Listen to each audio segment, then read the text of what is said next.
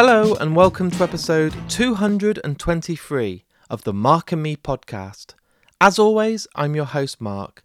Now joining me on today's episode is the W W E superstar Sheamus. I didn't actually tease this interview because it came out of the blue. Just before the U K pay-per-view Clash at the Castle, which is in Cardiff, I was lucky enough to catch up with Sheamus to discuss this. We go into great detail about his career to date and talk a lot about music, and that interview will be coming up in just a couple of moments' time.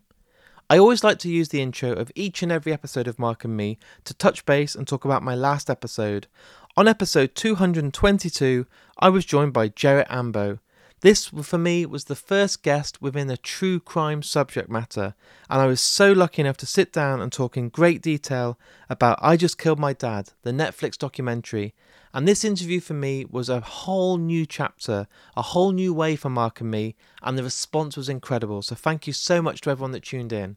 But today is all about W W E wrestling, so let's get straight to the interview with me and Sheamus.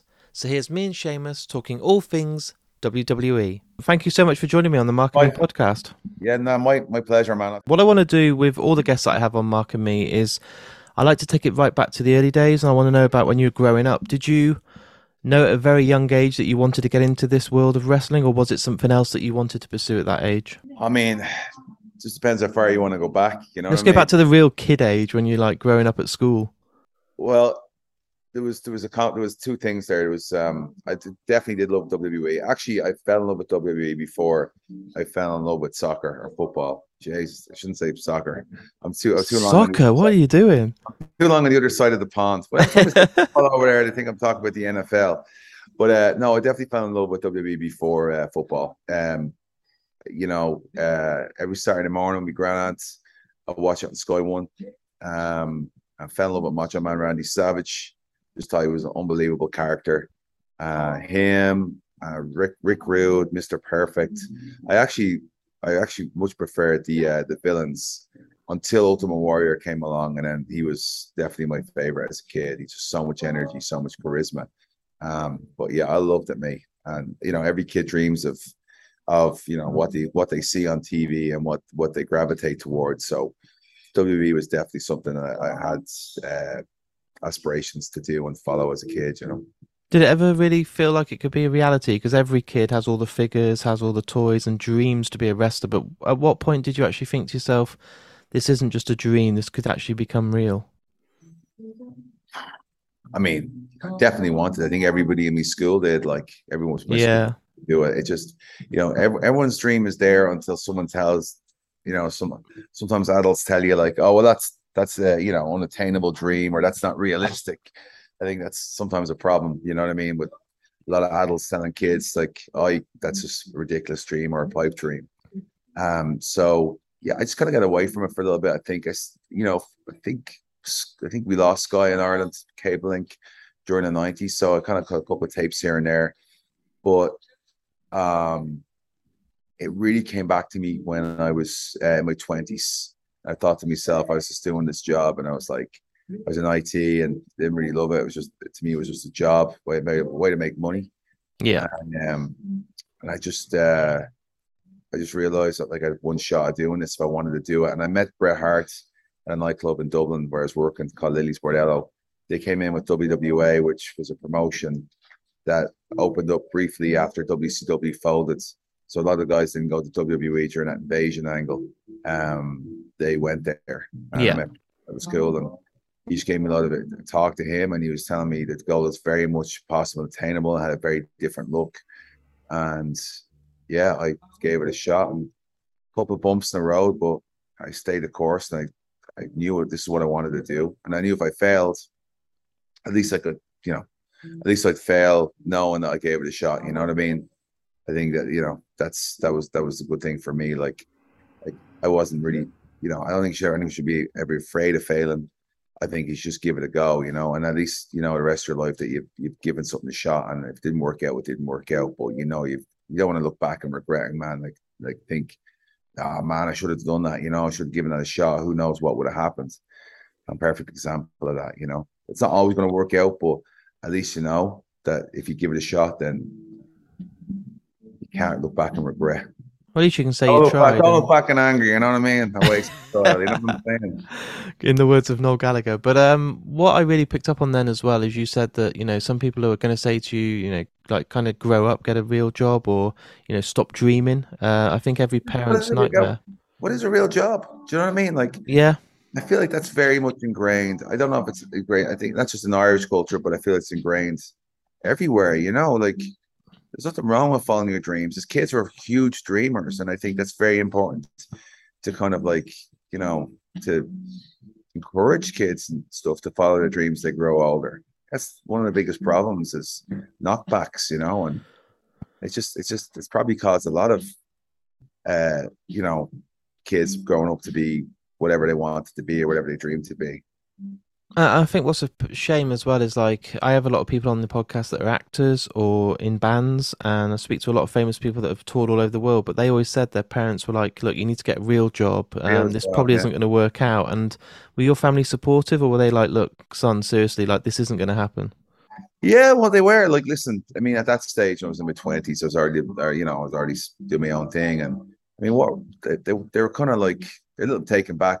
I mean, my dad didn't know what was going on. Like, but my dad, my dad knew it was his fault because he brought home the videotapes of WrestleMania one because we were out in the sticks. We were out in County Meath and Dunboyne at the time for a brief period. We left we left Dublin for a very, very brief period. I went out to County Meath, Dunboyne, um, and uh, he brought the tapes home because we only had like R T one and R T two. We didn't yeah. even have U K channels. So I was watching them on all the lads in the neighborhood, so many kids, you know, because the whole area of just young families. So all the kids would be in the front room. Uh, granny be coming in, they'd throw uh, lemonade or cadet, cadet, cadet red lemonade and, and biscuits and the jammy Dodgers and stuff. And then we'd be all watching uh, WrestleMania, which was which was on two V H S tapes at the time, you know. So, uh, yeah, it's my dad's fault. So what could he say, you know? Because I just kept telling him, like, you created this, you know, you brought that V H S. If you hadn't brought that tape home, those tapes home, you know, I wouldn't have known nothing about W W E at the time, you know? So Just just think where you'd be in I T right now if it wasn't for your dad. Oh, yeah. Oh, my God. My God. I remember growing up on the video cassettes, we had to always borrow them off people and put like a bit of tape over it so we could copy them onto another cassette. That's the only way we could watch SummerSlam and all these old tapes. Right, yeah. They had the little tab at the end if you broke it. That's it. You couldn't record it, yeah. But then Sorry. you put a bit of sellotape over and then you could copy them. And my mate's mom was always like, okay, I'll do another one for you if you want. But we had all the WrestleManias, SummerSlams, King of the Ring. It was incredible. Would you remember that though? Do you remember as a kid like realizing that you could actually put uh, sellotape or masking tape or whatever over that little square? That was it. Oh, does anyone even know what we're talking about? Like, what are these two bleeding relics talking about? These two dinosaurs here. Exactly. Like, it'd be amazing when you would like put the tape over the little square. Heather's over there. Heather, you know, don't you? You remember, Heather remembers. Yeah, everyone else is like, what are you on about? This is talking about TikTok and stuff, and where they're talking about how you can create a video cassette with a bit of masking tape. Yeah, mate. It was, uh, it was, yeah, it's like, oh my God, groundbreaking. You know what I mean? Um, and w- w- with yourself at the moment, uh, I always think with wrestlers, your rotas and your schedules are absolutely full on, and the amount of travel and everything. How, how do you get that work-life balance? Because it is so full on, isn't it? You know, you can be working seven days a week some weeks. Yeah, overseas tours and all, you do that. Like, it's not, you know, we're back in the in the grind of it, and the schedule and the live events have been like, they've kind of been, they've been a lot tough, you know, when we came out of the pandemic the other side, you know, when the pandemic was going on, we we we kept going on, you know. Um, we did the Thunderdome stuff, which was for me was an unbelievable time. For me, it was kind of rejuvenation of my career. Had a blast.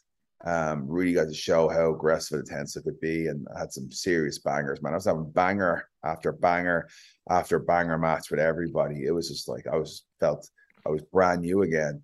Um, coming out of that, you know, obviously we're a live event company, you know, so now we're doing live events.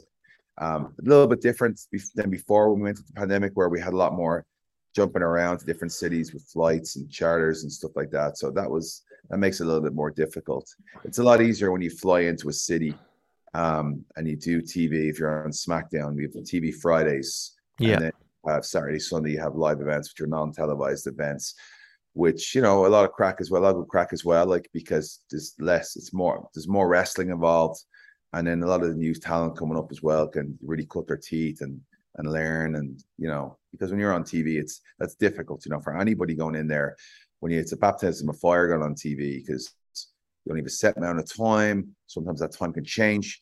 it's very intense for for new talent going in there, and uh, live events help people help the talent really get on their feet and and relax and enjoy and find stuff out about themselves in front of a crowd that they wouldn't really have known before. You know what I mean? Especially T V, because, you know, even for me, thirteen years in this business, um, on T V, not just in this business, thirteen years on T V with W W E, you know, sometimes you go out there and you have like, maybe you have a six, seven minute segment, and all of a sudden someone else's time has gone over or whatever. Now you have four minutes. So you're losing time. So, so the easy thing is to do in front of the crowd is to rush.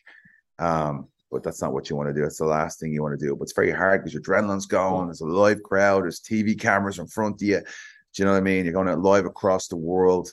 And now, you know, you tell you a little bit more time. And now all that's it's cut. And it's just, it can just, you know, roll the, go downhill from there. Like in the beginning, uh, you know, Ridge and, and Butch, two lads who, you know, they're definitely taken under me wing and who are, are awesome lads and great reps of uh, the U K here.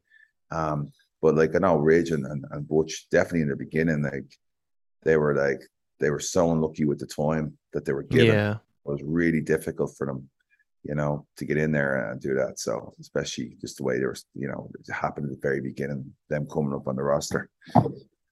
And at the moment, we're only like forty-eight hours away from Clash at the Castle, which still is unbelievable. The fact that we've now finally got this kind of pay-per-view in the U K. I didn't ever think it was going to happen. I always kept seeing rumours, and every year someone says, W W E are going to do something at Wembley or at Cardiff. And how does it actually feel now that you're sitting here ready to actually have this event in the U K finally?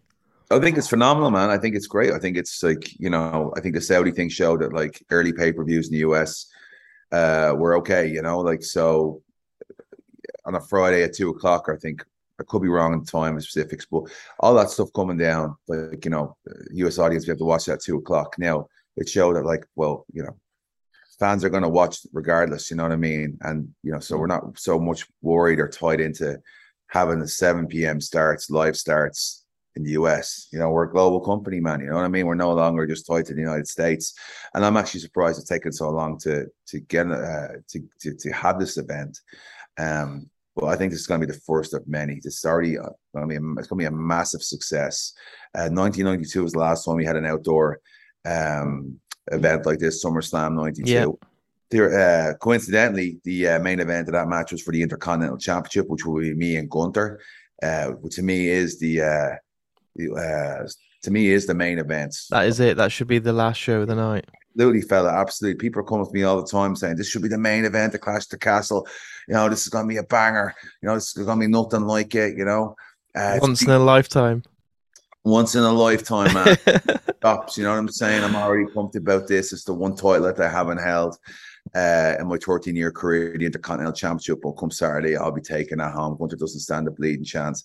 I'll be going across the pond back to Dublin with the family, got on an open-top bus, meeting Michael D. Higgins. There we go. It'll be a big old uh, shindig. It'll be a celebration, you know what I mean? So it's going to be uh, it's going to be incredible. Like, it's going to be, I'll be going to drag Gunter down into the belly of the Red Dragon, and I'm going to, we're going to steal the show, man. No doubt. It's going to be amazing. They've already said that the crowd's expected for your celebration is going to be like when the Beatles used to be here. So that's what they're saying. It's on that kind of level of incredible. Beatles. Yeah, that's what I'm hearing. It's going to be like uh, it's going to be like the open top bus for the Ireland Ireland team when they came back from Euro eighty-eight after beating England one nil. Oh, you have to get that in, don't you? Our football what? team, our football, football team, don't have, the, don't have too many uh, great memorable wins, but that was. That I'm was glad cool. You're saying football and not soccer. Well, I've learned my lesson already in this short time. Exactly. Um, my final question, I ask this to everyone that comes on the podcast. What I do to try and make it as original as I can is the guest gets to choose a piece of music that's played at the very end of the podcast. So I'm putting you on the spot, but it can be one band, one song, or a piece of music that you absolutely adore, but it's something that's personal to you, but you have only literally a minute to decide what it's going to be. I already know what it is. But uh, the funny thing is, I was just talking about this, and you listen to your voice there. There's an app called Calm. You know, you know Calm, right? You know Calm, the app? This app, Calm, basically is these people who real got real soft yeah. voices. you're lying there and the phone's on the side of your oh, head. Right, yeah, and it like helps you get to sleep. Man, I'm putting you in, man. Send your C V over, bro. I'm gonna send it into Calm. You're gonna you're gonna send so many people, you know, you know, insomnia, the whole thing. Is that a know? good thing? Like, I interviewed Sheamus today, and he said my voice could send many people to sleep. No, uh, I mean uh, it's very relaxing. I mean, yeah, I'm also seriously jet lagged right now, so that could also, you know, be a thing. But uh, but yeah, yeah, it's, it's Mark uh, and me great at putting you to sleep. It doesn't really have a great ring to it. Helping you put you to sleep. So I mean, what's your, what's your song choice then? Uh, one of my favorite songs ever is Hunger Strike by Temple of the Dog. Oh, I could, nice. I could listen to that song over and over again, which I have actually after a few pints. It's Rick, yeah. Rick to miss his head, you know. But uh, yeah, Hunger Strike by Temple of the Dog. Uh, huge grunge fan growing up. Um, nineties, obviously, Soundgarden, uh, Pearl Jam, Nirvana. Pearl Jam are one of my favorite bands of all time. Oh, that's so. another one. Interstate's Love Song is one of my favorite songs from Stone Temple Pilots. I wasn't expecting you to say Temple of the Dog. Every, every time I talk about that band, I have to explain what it's members of Soundgarden and Pearl Jam, and I have to yeah, talk about it all. But amazing! I actually have an L P of the of the uh, single. It's super hard to get. Another another another band I love is Faith No More. I spent the last couple of months trying to track down, because I have like a record player. We're back to vinyl, which. The fact you started talking about grunge and um, Faith No More, I had tickets to see, but they've cancelled their U K tour. Um, Why? Uh, Mike's not good. Mike's in a bad way. Mike Patton has uh, got a lot of mental issues at the moment, so he's suffering from depression. So at the moment, he's taking time out. I love that band. Midlife Crisis is one of my great, one of my favorite songs. Uh, epic. Uh, but I spent. Funny story is, so I haven't uh, have a record player, and every time I went in, I wanted to get Angel Dust, the album. Incredible uh, album. Because it had The Real Thing. I think it was called The Real Thing, right? I'm just with a haze today, the one before. But I was trying to get it everywhere. Went on eBay, went to record stores all over the States, like looking for it secondhand. Couldn't find this album. It's the only album really that I want, that I wanted left.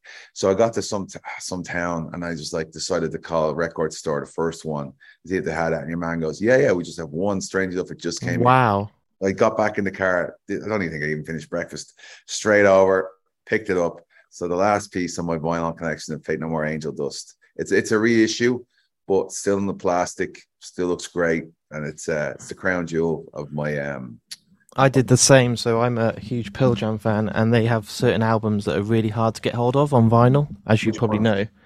And uh, only Which recently ones? I had to go on the record store day to try and get um, their early stuff, but finally I've got M T V Unplugged. Oh, wow. Uh, which is unbelievable on vinyl. Um, and again, it was like you I had to phone up and get them to reserve it on the day, uh, yeah. and live on two legs as well, finally. So, yeah, I'm I'm there with you with all those sort of grunge bands. It's really hard to get the, the really good stuff. Like, it really is. So, yeah. It makes it all the fun, though, doesn't it, in the better when you actually get it. I think even now we have to collect stuff, you know. It makes it fun for us, you know, to have it there. But you don't play it, but have it. That's all that matters. Oh, all my vinyls are completely sealed, but at least I've just got them. You know, it's like, what do they sound like? I'm like, they're not for playing, but... I don't know what we do that when we get older. We just get kind of like the stuff that we want. We Hoarders. Don't... Yeah, we just, but we don't actually, you know, all this and this stuff, don't worry about it. There's certain things, I know collectors and all, they'll get it, but they don't want to take it out of the box. And they don't want to take, unwrap it, have it, you know? It's funny, but uh, I really appreciate your time today, and uh, I'm really looking forward to Sunday, and I hope it all goes well. And uh, Saturday. Saturday. Saturday. God, I keep thinking, yeah, It'll Saturday. Be over by Sunday. Exactly. If I get there on Sunday, I've messed up badly. I've already already been in Dublin celebrating on an open top bus. Well, that's what I was, that's what I'm on about. I can't wait to be there, along with the millions of people ready for you to come through the streets. I'll have a Guinness in your hand and the Intercontinental Championship in the other one. Amazing. Uh, thank you so much. I hope the rest of the press goes well today, and uh, yeah, have a good day, buddy. If it's as easy as this, man, it's going to be a bit of cake. Fingers so, crossed. Well, you start with the best now, so now you've just got to drip down. Yeah. You've set the standard, mate. You've set the level. Thank you. I'll speak to you soon. Take care. Thanks, pal. So there it is. There's my interview with me and the amazing Sheamus. And to pick a song by Temple of the Dog, wow. Instantly, you're now my favourite guest of all time. What an amazing song. And you'll hear that in just a couple of minutes' time. A massive thanks to Sheamus for coming on the podcast. It's an absolute pleasure to have you on, and I love speaking to wrestlers. I remember going to SummerSlam in New York and covering an event. I've been to WrestleMania in New Jersey, and now I'm just about to leave to go to Clash at the Castle in Wales, and I can't wait. It's been a long time coming, and I didn't think we'd see a pay-per-view in the U K again, but it's actually happening, and I can't wait. So... Just before I go, let me just do the usuals. I want you to share this episode. As you're listening, jump onto mark and me dot com, share it on Twitter, Facebook and Instagram. You may think it doesn't go a long way, but just hitting that retweet button or sharing it on your stories on Instagram or just sharing it on Facebook brings a whole new audience to Mark and Me, and that's marketing that really goes a long way and costs you guys at home absolutely nothing, and that's all I ask for listening to this podcast. But if you've really enjoyed today's interview, please join up on my Patreon page. There's a link on mark and me dot com, and every penny that you invest into Mark and Me via Patreon goes right back into the podcast, allows me to travel the country, do these shows, do these interviews, and give you guys more podcasts back at home. And thanks to my amazing friends at Richer Sounds, there's some incredible prizes each and every month to say thank you for supporting me. I'll be back in only a few days' time with a huge episode. For horror fans, it's going to be absolutely massive and I can't wait. But until then, look after yourself, take care, watch some amazing wrestling, and I'll speak to you all very soon.